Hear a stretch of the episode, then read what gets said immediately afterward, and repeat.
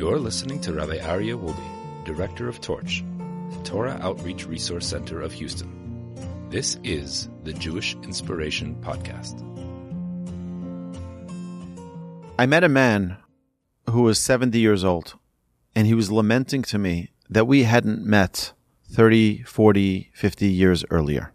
And he was telling me, you know, had we met earlier, I would have prioritized my life differently. And I would have changed my course of life. I would have focused on having children. He never ended up having children. And I would have focused on uh, many other priorities instead of building up wealth and building up uh, a career. I would have probably focused on building a Jewish family. Regret is such a painful thing. And we need to ensure that we don't ever look back at our lives with regret. How do we do that? How do we ensure that we never look back at life with regret? Well, I did this, I did that. We have to understand that Hashem puts us exactly where we need to be to reach our perfection in life.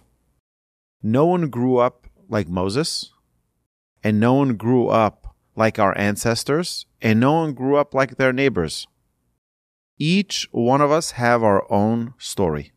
Each one of us have our own package, our own challenges, our own health, our own constitution of who we are. No two people are the same.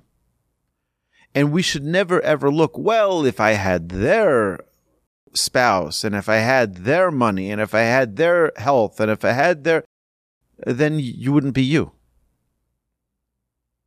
Hashem created each and every one of us with those challenges, with that history, with those mistakes that we may have done previously, to make us right now reflect and become a better person right now. And if we utilize and take all of those seventy years that we had, don't look back at it with regret.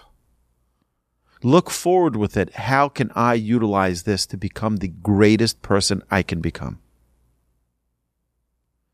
A person should only use regret to spring ourselves forward on a better trajectory. If we just look back to lament and to cry about how this, I should have done that, I should have done this, I should have done that, there's nothing useful that comes out of that. We can end up sad, depressed, demoralized. God doesn't want any of those. God wants us to be upbeat and to be inspired and to be motivated. And that only happens when we have a positive outlook. These are the tools that God gave me. How can I maximize these tools? God doesn't expect us to be like anyone else. He gave you the special package that you have. And that's the constitution of your parents, your siblings, your intelligence, your good looks, your personality, your spouse, your children. Hashem gives you everything you need to make your perfection.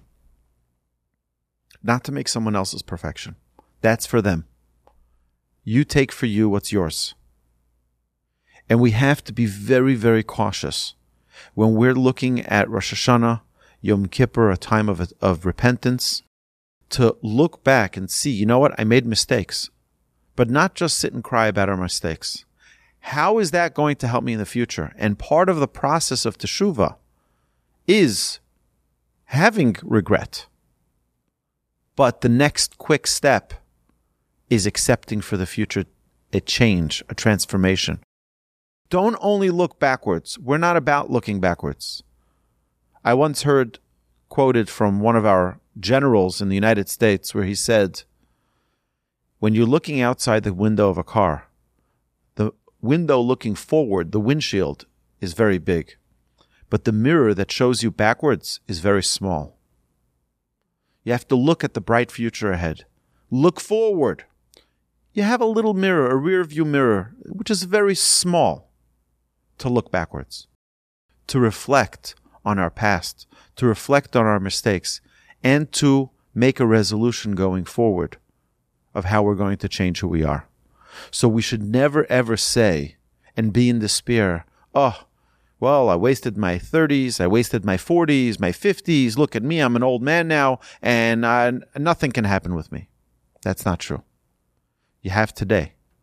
Today's the day that we can announce that change. As we mentioned previously, in a play of words from our prayer, Zeh hayom t'chilat ma'asecha. This is the day, the beginning of your creation, referring to God's creation where God created Adam and Eve on the day of Rosh Hashanah.